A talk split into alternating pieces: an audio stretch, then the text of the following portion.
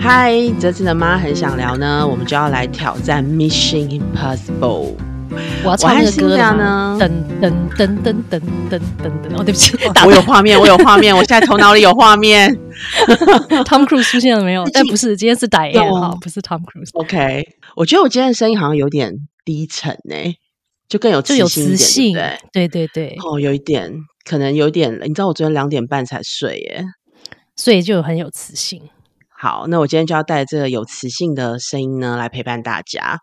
那我还是要做梦，今天要挑战什么？不可能呢？对，我们要将可以原本就可以畅聊三天三夜的内容呢，在一集以内呢，提纲挈领的跟大家聊一聊一个很困难的问题。其实到现在，我一直还在问我自己：Who am I？我到底是谁呀？我为何成为现在的我？以及呢？如果我发现曾经真的有受过创伤的我呢，要如何来疗愈？对，是不是很大的？就是人生大议题呢？意思我们的一生不就是为了这一大这个问，对不对？对。那为什么要这么想不开呢？对不对？这明明就可以分很久啊！但如果呢，你最近有以下的症状，你就会知道为什么那么想要迫不及待的知道这些答案了。那你要有哪些症状呢？来看看你有没有。对，Cina 如果有，你就可以登一下。我还要登一下，是叮叮叮 这样子。好，如果你有的话，好啦，第一个呢，就是父母、孩子、同学对我说的话，好像很容易让我感到伤心，而且常常呢没来由的被情绪袭击。叮叮叮，真假？对啊，我看我会不会全部大满贯？然后再来呢，第二个是。我觉得我好努力了，但是在教养上面呢，总是充满着挫折与怀疑。叮叮叮！哦，我真的都有。第三个就是身体不知道哪里出了问题，上班缺乏活力，常常失眠，容易累。好，这个要盯一半，因为上班有活力，但没失眠，可是容易累。嗯，我来盯满。好啊，所以大家知道喽，为什么我跟 Cynthia 呢，今天就要来挑战这个不可能？因为迫切的很想需要知道就是这样子的答案。所以呢，其实这个问题是回归来，就是那我们要如何准备好自己的内心，然后让我们自己是要有能量的嘛？对。那最近呢，就我看了一本书，叫做《因为我是女性》，然后这本书呢，其实是要帮助大家更认识自己。然后认识女性角色，以及当我们发现我们的受伤是来自于原生家庭的时候，我们又要如何停止这个代际创伤被我们遗传到下一代的身上？嗯，他一开始聊的是了解伤害的形成，嗯，但是你看哦，伤害的形成其实对男人或对女人来说，其实都有可能会形成伤害。那为什么他特别讲说要来关心或是着重于女性这个角色呢？嗯。你觉得女性在这个社会上有需要特别被关心吗？我觉得呢，有可能。我觉得一部分是因为你刚刚刚开始就帮我们开场，就提到了有关于这个 intergenerational trauma 嘛，就是说从一代一代的相传下去的这种伤害。那但是可能在一般家庭里面，很多真的就是女性是主要的孩子的照顾者为主。嗯，还是我觉得虽然已经是走到什么现代年代，但是其实说真的，就是放眼望去，比方说看去幼儿园听讲座的啦，或者说接送小孩的啦，很多时候都还是都是亲师会的，都是妈妈在参加嘛。那我觉得。对不对？撇开大家说，我们现在还是要就是走向就是比较性平的社会啦，等等的。可是这个主要照顾者的角色，好像在假设以爸爸妈妈为主来说的话，还是以妈妈偏多。那所以或许这本书，对吧？它是走这个角度，因为或许因为妈妈跟小孩的互动多，于是就这个传递的机会就变多了嘛。就是我们可以造就奇迹的机会也变多，但我们造就伤害的机会也变多了。那如果是往前一代想，就是在我们的妈妈或者我们自己的祖母的年代。也可能是这样子，所以一代一代的就其实是母女性或者说妈妈的角色的这个这个传递，其实还蛮强的。我不知道，我猜测啦。对对对啊，其实他真的是就是这么说的。啊。其实我我我也可以这样理解，就是其实我觉得在华人社会里面更有那种呃。我觉得我小时候就有听到，就是呢，在以前传统社会里面是男主内女主，呃，男主外 女主内，嗯嗯，所以其实真的就是照顾家庭，然后照顾孩子的这个角色，其实就是来自于妈妈是居多的。对，所以其实我们在母亲的身上学习到的，可能更多的是，或是我们 copy 到的更多的是，她如何养育我们。我们会把这样子的一个模式，可能就传递到下一代身上。嗯，可能是无疑是一种复制，有没有？就是说，我就觉得说，爸爸跟妈妈可能在养育我们的时候，可能都扮演不一样的角色。那我们可能从爸爸这边吸收到了一些，然后妈妈这边吸收到了一些，可是有一部分的我们怎么？因为我们自己本身毕竟是女性嘛，所以就或者说我想象，就是我自己啊，家政法是我是一个女性，所以我可能很容易把我妈妈跟我的这个妈妈女儿之间的这个互动，又再度的传给我的下一代，给我的小孩。那尤其是我的下一代如果是女儿，对不对？像我一男一女的，可能那个就更明显，就是可能因为跟儿子跟女儿的互动又还是不太一样。对啊，所以我觉得这个就是一个蛮有趣的议题。好，那我们要讲，就是在书中里面啊，其实作者有一句话是这么说的，他说呢，女性要被。公平对待，在全世界呢都不是一件容易的事情。嗯，我一开始就觉得，哎，好像，嗯，类似像重男轻女啊的这样子的观念，还是什么，似乎在我们这一代，或是其实或许有些家庭，其实可能在上一代就已经慢慢视为这样子的一个想法了。对，可是这一句话其实让我重新联想到，哎，好像是真的蛮有道理的耶，就是被公平对待。好像在全世界都不是一件容易的事，就让我马上联想到，其实最近在伊朗发生的一个事件，就有一位二十二岁的女性，因为她没有按照就是政府的标准佩戴她的头巾，然后就被拘捕，就他们有那种道德警察，然后呢，她就是被被拘捕的过程里面，这位女性就离开了。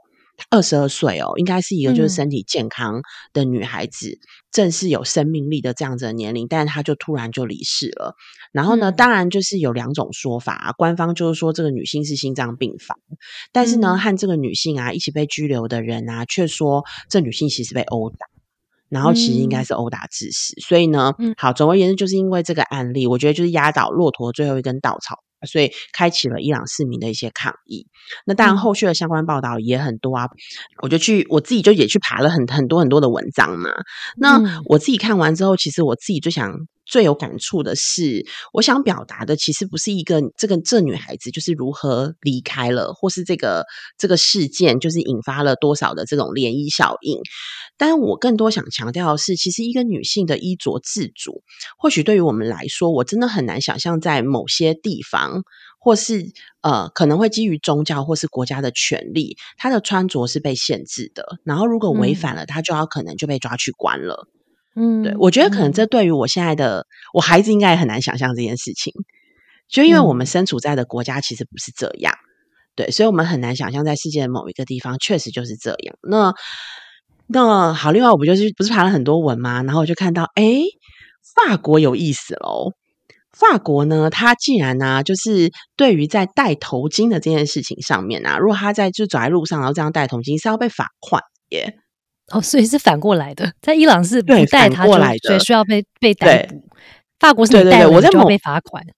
对对对，某某某一个报道里面这样写，我不确，因为我没我没没在法国生活过，但是我看了之后觉得，哎，蛮讶异的，哎，所以如果我我真的有就是错误的解读，我觉得欢迎大家来告诉我们。对，但如果如果我这样看，说，哎，那如果这样戴头巾要被罚款，那感觉好像说，哦，因为我们刚刚看，如果是伊朗的话，就是说，哎，不戴头巾就要被抓，这样很过分啊。对不对？但如果你看这样，法国觉得哎，应该也是一个民主自由的国家。可是他如果带头就要被罚款呢？那其实这对女性来说，不是也是一种自由的剥夺吗？嗯，也是一种限制嘛。对，好，总而言之，我觉得其实，在衣着这件事情中，我们真的是太自由太多哦。不过，我我其实是透过就是衣着这件事情，就要呼应一下，就是这本书作者提到的，其实女性要被公平对待，在全世界都不是一件容易的事情。对，这是我可能连接到的一个例子。但我觉得，如果把空间拉近，其实，在我们成长的，就是社会当中啊，我觉得或许真的是多多少少可以看见针对女性不公平的地方。尤其你知道，我有一段时间啊，做家庭教育，我每一年都会到中国去。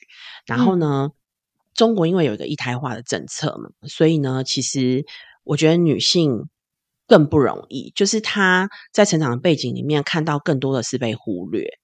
对，我记得在这个哦，因为正好其实这一本书的作者其实也是一个很资深的，就是中国的这叫什么心算？如果在我们台湾应该算是心心理治疗师。嗯，对，智商师。那因为可能在一胎一胎化政策里面，然后因为在呃整个华人社会里面，就是曾经其实真的就是有重男轻女嘛，所以其实有很多女孩子，她其实，在自己的原生家庭其实不被看重，甚至可能说他就是外被当做外人好了。然后当他嫁到夫家的时候啊，他又不能成为自己人，感觉还是外人。嗯，对，所以他永远其实有那种不被认同。或是自己没有价值这个感觉，所以其实女在这样的情境下，女性确实是活的是真的是比较辛苦的。尤其我觉得在书里有一句话让我觉得其实是哦，看了是有有一点点的感觉。他说呢，权力与金钱是男性追求想征服的。那他说，想要拥有一个儿子，成为就会成为是女性想追求的。嗯。嗯嗯，为何母亲会想生儿子呢？我认为答案其实我自己觉得就是生存跟价值感，就是因为他当女性她没有办法得到嘛，对不对？对对对，所以我觉得在那个年代，就是有儿子的母亲呢，其实，在那个年代是最有。价值的身份，所以长期以来啦，我觉得就是这样子一个循环，导致长期被忽略的女性角色，然后还有刚刚讲的，就是双外人角色，在原生家庭跟夫家都不是自己人的这样的角色，让就是这一本书一开始定调，它就是要关心女性。嗯，而且我觉得你讲的这个，因为刚好我最近看了一些相关的文章，关于性别的文章，然后你刚刚的分享就让我想到我看那些文章，他就提到有关于说。呃，其实我们一就是一般的人，我们在一生下来的时候，其实医院他就已经马上帮你分为你是男生还是女生，因为它是依照你的性器官的的状态嘛，或者说你可能是双性，对不对？看你有双性器官，你就是双性人，或者说你就是男生或是女生。就从我们一出生落地的那一刻开始，我们就被定为某一个性别了。但是被定为那个性别了之后，我们的文化跟社会就会附加在这个性别上面有一些啊，你应该做的，或是你不可以做的一些。一些想法，就是他就会跟着这个性别的这个定义一起走。比方说，女生可能就是要温柔，对不对？要要呃相夫教子啦，或者是说你要扮演这个协调的角色啊，有没有？就是很多这个女性的定义都会在里面，然后包括男性也是哦，男男主外，然后男生要有 power 啊，男生要勇敢呐。然后甚至穿的颜色有没有？你小 baby 一生出来说哦，女生那就包粉红色的布，男生你就包蓝色的布。但是这个就是从小到大，对吧？他就已经定在我们的脑海里，然后也是对我来说，也他也就是一代代的传递下去的一种某一种角色的。定位跟投射更有趣的是，我看那些文章，他们后来现在的心理研究发现说，以前曾经有一段时间，就是很多的大脑呃的一些研究者啦，或者说很多性别研究者就觉得说啊，男生女生他就是两个完全不一样的动物，有没有？然后出了那个书叫做什么？Men are from Mars, Women are from Venus，那个对不对？关系关系专家是不是很多人有一段时间我有看那个书，然后觉得说哦，对对对，男生女生大脑就是不一样，所以我们思考逻辑整个脉络都不一样，于是就是两个完全不一样的动物。但是比较新的研究。就其实发现，男生跟女生哦，就是就是以生理性别来说的男生女生，其实我们相同的地方远远超越我们不一样的地方诶。所以其实我们如果一开始就被分为有没有男或是女呢？但其实我们有很多地方是非常非常雷同的。所以那个研究让我觉得说蛮有趣的，就是我们好像很多的。就是我是谁是跟着我的性别而定的，然后因为我的性别，所以我要这样子这样子做，或者是我应该要做这些事情。于是我就是一个好的女性，或者我是一个好的男性啊。然后于是社会或者是我的家庭，我爱的人就会觉得说啊，你就是一个好的女性，所以值得帮你拍拍手，对不对？所以我就觉得哦，这件事情很有趣，就是我们的这个定位跟我是谁，其实从我们一呱呱落地的时候就开始附在我们身上了。嗯，所以其实我觉得刚刚的研究应就是在告诉我们。其实，男性之所以会成为我们理解的那个男性的样子，女性之所以会成为这个女性的样子，其实是后天的环境造成的因素比较大。对，有很大的部分是，有一部分可能是。对，就连荷尔蒙，他讲到说什么男生要有那个叫什么 testosterone 啊，女生要有 estrogen 啊，他就说其实男生我们身上女生身上也是有 testosterone，女男身上也有 estrogen，就是我们其实都会分泌这些，我们以为是有没有女性荷尔蒙啊，男性荷尔蒙哦，可是我们的身上其实都有。然后以前我们就会觉得说，哦，男生比较冲动，因为他的什么这个什么什么荷尔蒙特别的多啦，女生的什么什么又比较少。哎，但是其实我们都有哎。然后我们在不同的生活阶段的时候，该有的荷尔蒙它就会出来帮助我们，所以我就会觉得说，哦，这件事情就蛮有趣的了。对啊，我就在思考有关于这个，我们很多的我是谁，其实是有点是真的是后天产生的一种可能文化或者是社会的一些定义，把我们定义成了某个样子。包括我觉得重男轻女，或者是哪一个性别比较值得得到重视啊，这件事情也我觉得听起来像你刚刚讲的，它也很大一部分是一种文化的有没有底蕴下出产的产物嘛？所以我觉得我看见的就是，那他就是在讲说，那这个你的后天如何影响你嘛？就这些字环境如何影响你成为现在的自己？嗯，对。那其实刚刚辛达一开始其实就有提到，就是因为妈妈是一个可能从小养育我们跟我们比较亲近的那个人，所以呢，他就有提到不同这样的类型的妈妈可能会影响一个孩子成为什么样的。他其实分了好几个类别。那我觉得大家有兴趣的话可以看。那我自己呢，觉得对我来说蛮深刻的是，他说有一种妈妈是。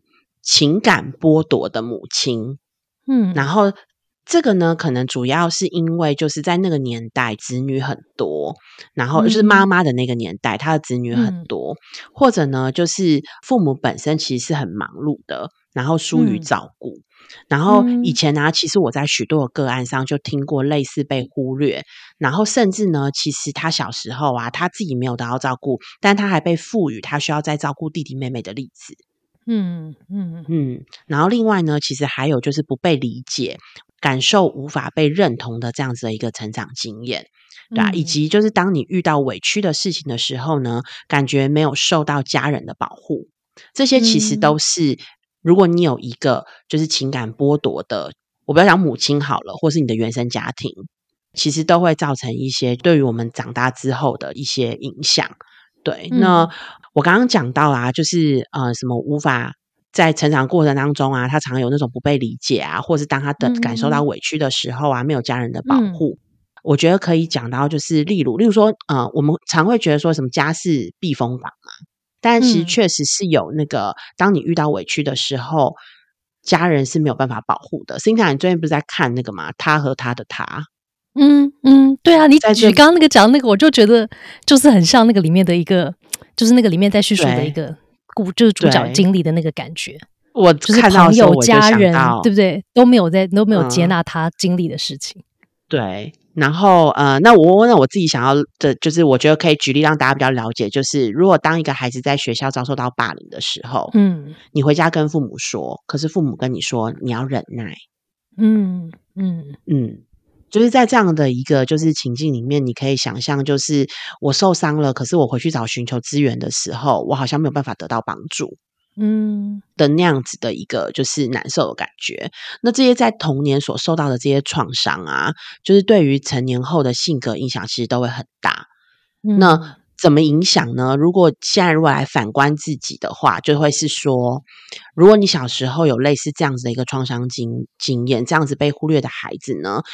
长大之后，他可能会过度的依赖伴侣，嗯，然后呢，如果你在小时候你是那种无法被认同或者是保护的孩子，你可能呢就会感到就是自我价值感很低落，然后会很渴望被认同，对，然后呢，如果我们刚刚讲的那个，对不对？就是如果你长期被霸凌，但是家长都叫你要忍耐，他们没办法把你出头，你可能呢就会有那种无所依靠的害怕。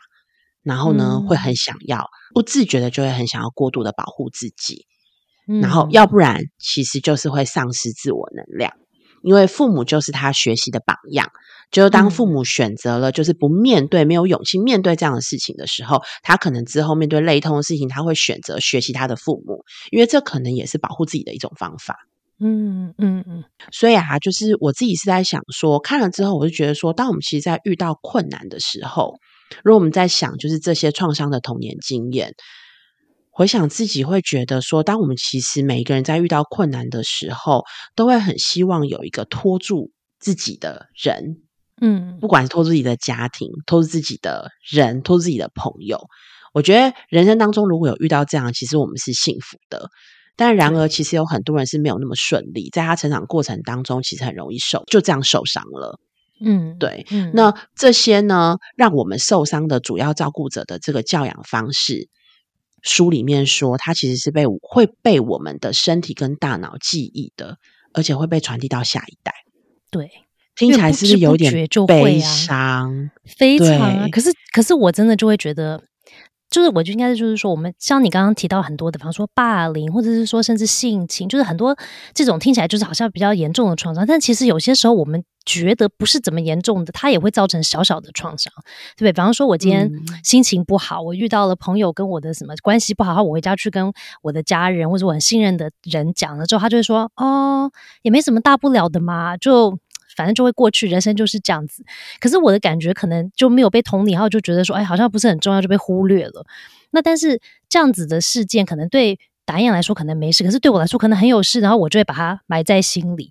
那但是就会像达燕刚刚提到，就是会成为我们到长大的时候，我们会因为遇到了很多这些状态之后的一些个累积，我们会把它。为了保护我们自己啊，因为我们要保护自己可以生存，不要再继续受伤，我们就会运用一些防卫机制嘛来过人生。嗯，那但是当我生小孩的时候，我当然也希望我的小孩不要受伤害啊，就是说哦，对不对？所以我一定会不小心，他如果来跟我讲同一事，我一定会不小心传递某一个讯息，说哦，那我们这样子就好，这样你就安全喽，这样你就不会再受伤喽。可是其实他其实是因为我自己的人生历练的防卫机制在跟我的小孩说，因为那是我的经验嘛。所以就不小心就把这个又传递了给我的小孩，于是我的小孩就也也学起来了嘛，对，他就说哦，对对对，这样子安全好，那我就这样过日子就好。所以 intergeneration 的 trauma 就这样的这样子，相代代相传下去了，是不是？没错，很白话的解释了，就是个什么代间创伤，是不是？他这边叫什么代际创伤？没错，嗯，对。但是听听了之后觉得很，是不是心情很是不是有点小小走到这里，是不是？对对对，是不是就有点跌到谷底的感觉？然后尤其是呢，就是当自己又觉得哦，好像是哎，我好像有自己的创伤，那该怎么办？对呀，对，所以现在打雁就要带我们走向光了，是不是？要从谷底对对，我们现在已经在最底了，对，我们现在要往上爬，往上爬。嗯，好，所以呢，其实我觉得在这里面，其实这也是有一种转折，就是说，其实人生是充满希望的，因为呢，我们的大脑神经系统是可以改变的，对。然后我觉得最传神的一个例子是以前就是我们在学那个关系教育的时候，就是那个我很欣赏的那个老师说的。他说他在西北大学教书，然后西北大学就有一个大草皮，然后呢那个大草皮就会就是呃很多人要捷径嘛，然后就会就是走走走走走，然后就走出那一条路了。那条路就很像从你出生一直到你成年，你的就是那那那个有多深？你看有那么多深刻。然后后来呢学校。就重新把那个草皮铺了，然后呢，慢慢的就有人又走出了另外一条小路，嗯，然后呢，大家就会顺着那个路基，然后就又走出那条小路了，然后跟原本的路径就不一样，嗯，对。几年后呢，那个老师又来跟我们讲说，后来学校又再把它铺满了，然后呢，就在那个草皮旁边呢，就放那个脚踏车的那个架子，嗯，从此之后呢，那个路就没有被再走出来了，嗯，可能是在那个架子外面更远的地方。对，但是要讲的其实就是透过这个，我不知道刚才讲的时候，大家的头脑里面有没有一些画面？但其实就是这样，就当有一条路径很深刻的被走了之后呢，可是不要气馁。其实我们可以透过我们的一些行为改变，或是我们可以透过我们的一些认知转换，其实它是可以走出另外一条路。那这另外一条路，其实这个路径的改变，就是一种我们可以改变的希望。对，接下来呢，我们就要来聊一聊如何自我疗愈了。嗯，偏偏呢，其实面对这种纠结的关系呀，许多人总是呢会耻于表达，或觉得说出来对家人是一种愧疚。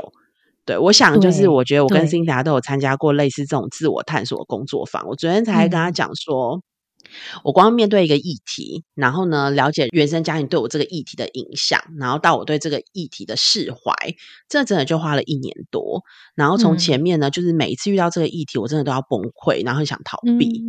对，有时候可能真的讲不下去，但是后来呢，就是慢慢就面对了。但总而言之呢，我每次只要知道有人在经历这个历程，我就会觉得哇，太有勇气了。然后我自己都会心里觉得很佩服。对，那在这本书里面呢，其实我觉得我蛮喜欢的，就它有些步骤，它其实用了就是分离、哀悼、自爱、和解、认同、发展、突破的几个过程。然后在每个过程当中呢，其实他又深刻的带领读者疗愈受那个受伤的小小孩，如何成为一个更好的自己。对，那我自己蛮喜欢他在讲的这个历程。我觉得可能是因为他本身的职业就是一个资深的呃心理咨商师，所以他在每一个我们在做的那个历程里面啊，我刚刚说什么分离哀悼，在那个分离里面，他还是有分步骤的哦。然后在这个步骤里面呢，其实我最喜欢的就是他提到的每个步骤，他不是只告诉你说 how to do，他还会告诉你说你做了之后，你可能会面临你心里的那个悲伤，或是你心里的那个愧疚感，或是你心里的那个矛盾，或是你可能真的走不下去了，你可能会怀疑你这么做了，你跟这一个人的关系是不是就决裂了？嗯。的这些这么细微，你可能会遇到的状况。然后，我觉得，如果你现在正在走这一段的人，假如你是真的正在走这一段的人，我觉得，当你在念这本书的时候，你一定会得到共情，你一定会被同理，一定会有共。对，这其实是我觉得我在读这本书的时候，我自己是蛮蛮 enjoy 的一个一个部分。嗯，对，而且我觉得很难得哎，对不对？因为一般我们都会是要去上那种实体工作坊，才可能可以得到，就是哦，在这个团体里面，或者说在跟老师的对话之中，可以得到那种哦，我觉得我被同理了，或者是你懂我的苦，会没有？我我很努力哦，可是我真的很苦，那觉得被感就是感觉到的那种感觉。但是，一般在看书的时候，真的很难。对吧？因为少了那个面对面的连接嘛。但是我觉得这个作者如果可以做到像达燕讲的，就他真的可以告诉你说啊，这个历程里面你可能会经历这些东西，但是没有关系哦，它都是一个正常的过程。然后我觉得有时候看到这个就会觉得说好过一点，会觉得说好没关系，那我再试试看，或者我再努力一下，可以再撑一下，因为它就是个过程嘛。但很多时候我们都是在那个过程里面，因为实在是。太不舒服了，觉得哎呀，那就算了算了，这个太辛苦了，干嘛干嘛要这么难为自己，然后就放弃了。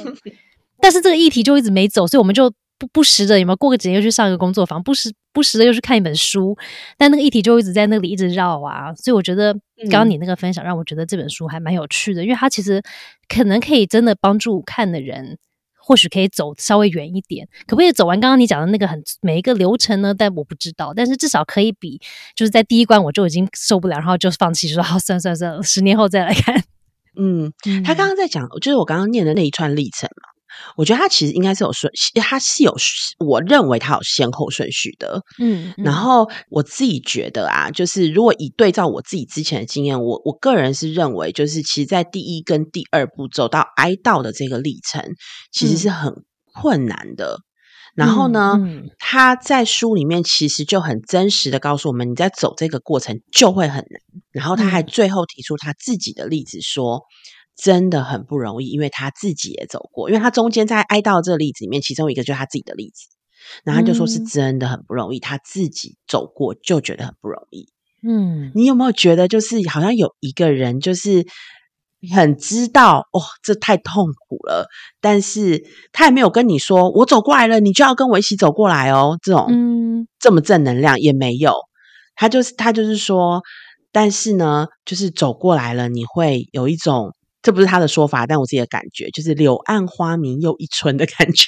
嗯嗯，对，就是不要放弃。我是这么说，他说他自己知道这一路走来有多难，然后理解只是现实，然后你要接纳你的悲伤，而且你接纳你要还要完成哀悼。他说真的是一个非常艰难的过程。然后说，但请不要放弃，多么温暖啊！嗯，对呀，这本书超级适合用那种说书的。我觉得，就是如果有个温暖的声音，有没有像达燕这种有那种磁性、有温柔的声音，这样子念给你听的时候，你就是觉得说好，我我继续下去，我不要放弃。哎，怪不得我真的很想念这本书。哎，我跟你讲，昨天哦，不是刚刚前面讲说我两点半睡嘛，就是很疯狂啊，就是因为昨天就是有一个啊很好的大学的朋友从台南到台北。然后晚上就跟我们吃饭，然后我们真的就是聊一聊，真的很像大学时期的那样哎，就是聊一聊，从七点半开始吃，然后你知道我们聊到凌晨一点呢，嗯，都没有想要睡觉，就是是这种，然后觉得哇塞，那种大学时候那种感觉就回来了，对。但是我昨天真的很像很像一个不是人的妈，就是我小孩跟我一起去啊，然后他们就真的很累很累，我就抱在身上，然后睡，然后就继续聊我的天。对，但是呢，因为你知道，我们就聊到了，就是有点是那种婆媳呀，还是什么，然后我就突然觉得，哎，对，这书中有一段呢，然后我就把那个书，就是哦，因为那一段我之前就很有感觉了，然后呢，我就把它有，就是把那一段话拍起来，我就马上打开那样，然后就开始念给大家听。哦，你念的时候，他们有没有哭哭？就是你知道，极极度被同理的时候，会很想哭。哎，对，就是我觉得我念完基本上都是有共鸣的。因为他们就会讲说对，然后就开始又在讲自己的，对啊，好会开话题哦！我真的觉得，或许我们身心里的可能都要有一些我们看过然后很感动的东西，然后可能就存在哪里，然后呢，没有话题的时候可以拿出来跟大家念一念。对对，然后就会开启大家继续聊聊这样。对对对，好，那一段就是对，就是如果你今天是想要成为一个就是什么嗯比较独立，然后有自己事业跟生活的女性。我觉得，因为作者就是这样啊，但因为她遇到了一个婆婆，是希望她可以相夫教子，当一个全职的妈妈，那她就是不可能。那她就说，那她怎么样认识了自己，然后温柔而坚定的表达出自己。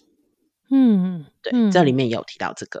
对啊，我一整个脱稿演出，哎，没有关系。但是我觉得这真的很重要，因为有些时候我自己都会觉得。很难，就是哦，我常常就口号可以讲啊，很容易就是哦，我要活出自己啊，我要什么发表我的意见啊。可是事情真的事情来的时候，很多时候我就会选择吞回去。会觉得说啊，好了，也没什么大不了的，对不对？那我就配合一下好了，或者是我就迁就一下好了，那事情不就成了吗？对不对？因为我在这边一直抵抗啊，然后什么发表我是就是我的想法，我不要什么的，那可能事情就会变得很僵，然后到底会发展怎么样，我也不知道。所以有些时候我会觉得说，好了好了，那就有没有以前不是有个说法是什么退一步海阔天空吗？那我就退一步，那就海阔天空喽。可是真的对不对？可是真的很难。可是家和万事兴啊，我妈常跟我讲。对每次都是你知道这种东西就是很洗脑的，然后到洗到后来你就觉得说，对对对，为了这个顾全大局，有没有？我是一个什么是？哎是哎，这个叫怎么讲？就是一个是什么的人啊？哎，好，中文现在不行了，是中吗？什么中庸？不对啊。不是哎，好像就是一个我要顾顾全这个一切的，所以我就要，我就有一些牺牲，我就要做嘛，对不对？嗯，所以我就觉得很多时候他其实很，但是这个东西到一旦常常我们常常都会把我们的声音吞回去，或是我没有说出来的时候，其实我觉得在某个层面，其实我们其实就否定了我刚刚导演讲的那个我的自己，因为或许我其实是真的有我的想法、我的意见或者我的梦想哦，可是我选择不要。发表出来，于是让别人也觉得哦，那我就顺着嘛。他也觉得哦，那你也这样想，OK，那就这样子喽。可是其实某一个部分的我们，其实已经被我们自己给否决掉了。别人都没有否决，因为我们没有讲嘛，所以别人也不知道。可是我们自己其实常常都不小心就把我们自己给否决了。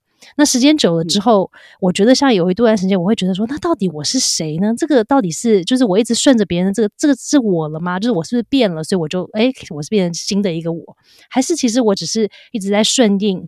可能外在的期待啦，别人对我的期待啦，然后就会有一种迷失感觉，说：“哎，对啊，那现在到底哪一个才是我呢？是那个有没有一直一直在试着去转换的那个我？那是我现在是转成另外一个我了呢？还是其实我还都没有在做真的我？有没有？就会有一种迷失感。然后我就觉得很多时候，像你讲到那种，对不对？像那种啊，曾经的创伤。”就也很难去面对他们，就会觉得说，哎，我也不知道我有没有勇气去面对啦。然后如果要面对的时候很痛苦啊，我要自己过啦，那我要自己走啊，很辛苦，就会没有勇气去走。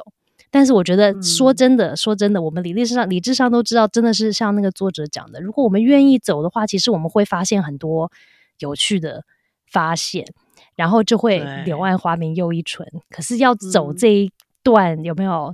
不容易，所以我觉得，如果对这个作者可以帮助我们这样子走一下的话，其实真的是非常的功德一件。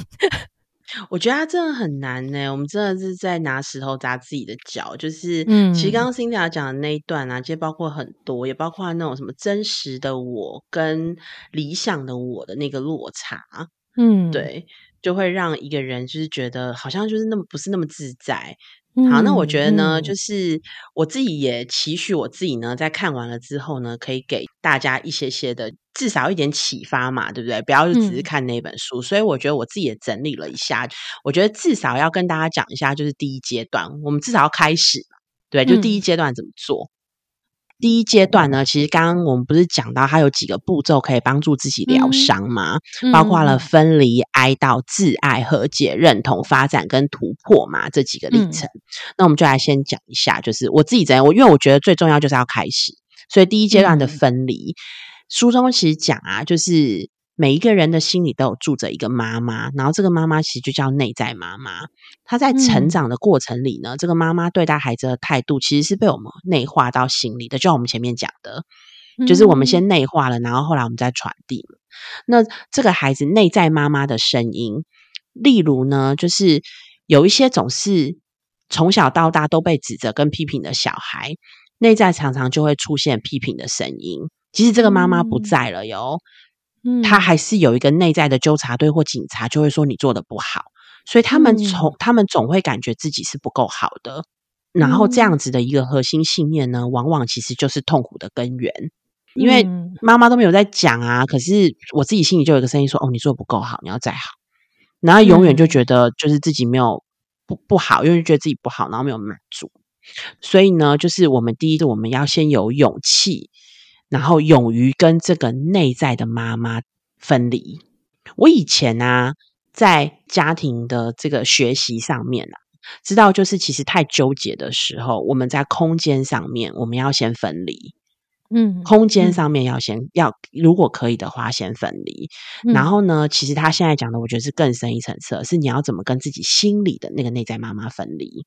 那他就是有步骤喽。第一个步骤，他就只要要觉察嘛。我们一定要知道那个内在妈妈的声音是什么啊？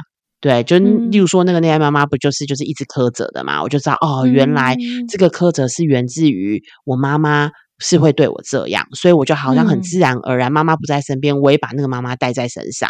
嗯，当然不是我真的做的不够好，而是是那个声音太影响我了。嗯，然后呢，再来我就要反思这个信念如何影响我的每一个关系。嗯。嗯，就是这个我自己苛责我自己的这一块，在每一个关系里面，它是怎么样跑出来的，在什么样的情境跑出来？我是不是这样子的苛责，会同样去苛责我的先生或是我的孩子？嗯嗯嗯嗯。好，然后再来呢，就是有了反思，有了觉察跟反思之后，我们就要做一件很不容易的事情，就是要拒绝。这真的很不容易，就是你必须要设立心理疆界。然后呢，书中写的这个行动，它是拒绝嘛？那身为子女的我们呢，可能就是有的时候是不敢在。为什么说很难？就是子女有时候其实不敢在父母面前设立边界。其实主要有两个原因啦，一个其实就是害怕被抛弃，嗯，另外一个就是当我拒绝了之后，可能有可能就会伤害父母，我会因为伤害父母而感觉到愧疚。嗯，对，书中就有一个例子啊，我觉得是很好的提醒。他说。那个女孩就会在心里告诉自己：“我已经长大了，只要我不抛弃自己，没有人能抛弃我。”那我觉得这句话蛮被鼓励的。嗯，对，就是当我们很害怕设立疆界而被父母抛弃的时候，我觉得我们现在有能力可以对自己讲这一句话。那至于说会对父母产生愧疚，对不对？其实它里面我觉得也有提到啦。其实每一个成人都必须要对自己的情绪负责。嗯，所以当父母有他被伤害的感觉的时候，其实父母需要为这个情绪自己要负责。嗯嗯，对，为他的情绪负责。嗯，这句话有点难懂，但我觉得一个举例应该很很能懂。就是如果今天可能有人讲了一句话伤害我，我会很难过。但这句话同一句话，好，如果有人说，呃，对于一个很胖的人，好了，你就说哈哈哈，你好胖。嗯，然后呢，他可能从小就是一直被小打，所以。他就会觉得很难过。可他如果对一个就是很健康啊，然后觉得自己的身材很有自信，说啊你好胖，那个人可能一点都不介意。嗯，对，所以那个情绪其实是我们要为我们自己的情绪负责。我觉得那个那个这个解释在这边。然后最后呢，有了就拒绝了之后，其实我们就要表达。那他讲就是说，在对关系中的人呢，要可以表达出自己的好恶。作者其实特别有提到，在人们觉醒的时候呢，可能是充满愤怒的，所以。会有一些攻击性的表达，那有的人呢可能会担心、害怕自己的愤怒会带来毁灭性的后果，有没有？刚刚 Cindy 你有提到，嗯嗯，有时候我就很多退啦，然后什么的，对，可能要维持关系的和谐。然后有的时候呢，我们可能会觉得自己的表达很失败，因为破坏了人际关系啊。然后我们也会自我怀疑，这样做是对的吗？嗯，对。然后梳理，我觉得其实给我很正向的一个 feedback。他说，这其实都是很正常的，因为呢，这已经改变了我们原先的关系模式。任何人在他习惯的关系模式被改变的时候，其实都是不舒服的。所以这个不舒服再正常不过了，你会引发对方的不高兴的情绪，也是很正常的。嗯，所以呢，他也提出了攻击性的表达呢，是一个体验性学习的过程。然后这个时候呢，就是在心理思考过后再表达，可以帮助我们那个攻击性可能没有那么强。所以他建议我们，如果我们知道这是一个攻击性的表达的时候，我们在心里思考过后再表达就可以了。然后他觉得多几次，慢慢的我们就会越来越能够容纳与掌握内在的攻击性。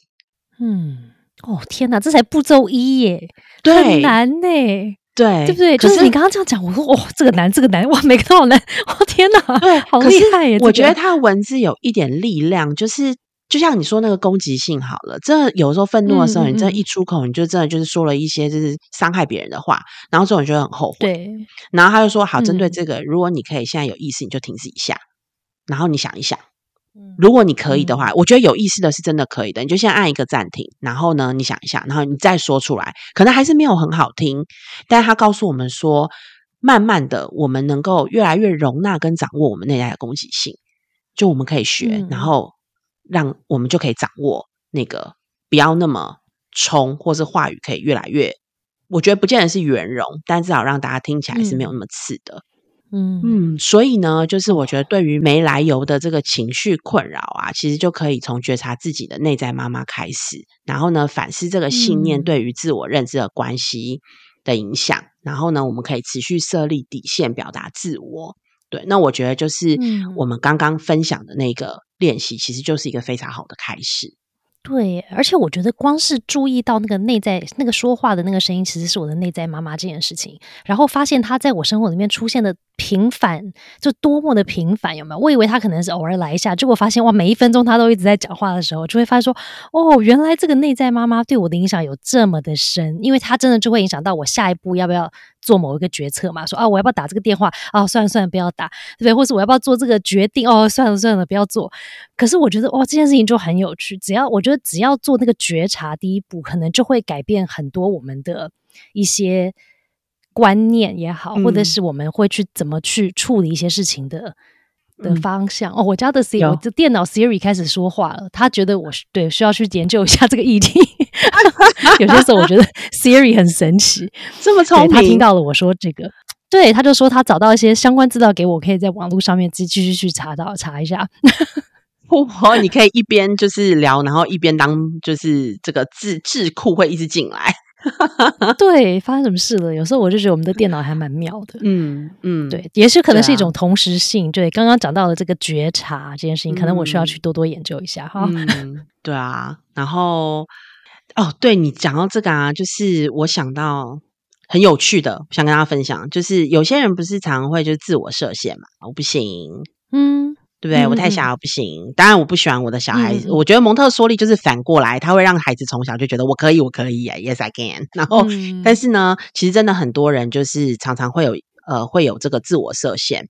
然后，我觉得有一个让我很 surprise 的数字，书中其实有提到啊，我们一生中哦至少听过一点五万次“不要”“不行”“不可能”“不应该”。然后这些不断重复的语言呢，就会导致我们自我设限的一部分。所以，如果呢，就是我觉得这个也更提醒啦，就是我们当然知道，就是说，我们不要常跟孩子说不要啊，不行。但是，这就是这个这个数据，就让我觉得说，哦，真的很多哎，一点五万次哎，对。然后就你看，不断的加深，有没有想到那个路径了？有没有？就是。不对，听到的时候感觉蛮有，哎，想到之后蛮有一种好像熟悉感，就是还一种很奇怪的舒服的熟悉感，觉得好像 哎蛮熟悉的，有没有？就是一种很熟悉，然后你去个熟悉的地方，不管那个地方是好的还是不好，就觉得说啊好熟悉哦，常常来，听到那个话就觉得说很熟悉，又常听到，哎，就哎不行不好啦，不要啦，有没有？哎，很多，所以表表示我那个路径。开的超顺的，就你那条道路有没有？对，显然是开的蛮好的。要对，所以现在就是要学习要开新的道路、新的路径，然后注入一些新的话语在我们自己的脑袋里面的自我对话，有一些新的词汇出现。哇，这有图像，这有图像。嗯，就这一条路径，感觉好像旁边会长满野花，不是野花哦，鲜花。嗯嗯，OK，好，那我觉得最后呢，其实要讲就是，或许我们会觉得聊一些原生家庭的伤痛，就是好像很不应该，或真的是会愧疚。就我们刚刚提到的，可能会担心对父母会造成一些伤害，或者是我们害怕父母知道我们可能会被抛弃。对，不过呢，就是或是有人就觉得哦，知道了之后，哎，真的有人就是在走了第一阶段觉察了之后，就觉得哦。什么叫做天下无不是的父母嘛？就我父母真的很不是啊，然后就开始就是抱怨父母，就是愤怒，对，会愤怒，真的是这样。